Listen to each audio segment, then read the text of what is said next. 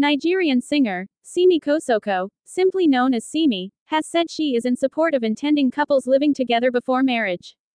She explained that cohabiting would allow an intending couple to know each other better before deciding to get married. Speaking in the latest episode of the Tea with Tay podcast, Simi revealed that she was cohabiting with her husband, Adekunle Gold, before they got married.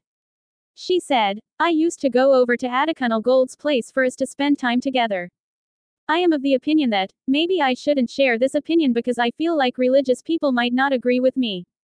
I personally think that people who want to get married should live together for a little bit before they do that. Because I don't think you really know someone that you're going to marry until you cohabit. The way someone is when they are outside in their best behavior is different from how they are when they are cranky and they haven't eaten or when they wake up in the morning or when they are snoring.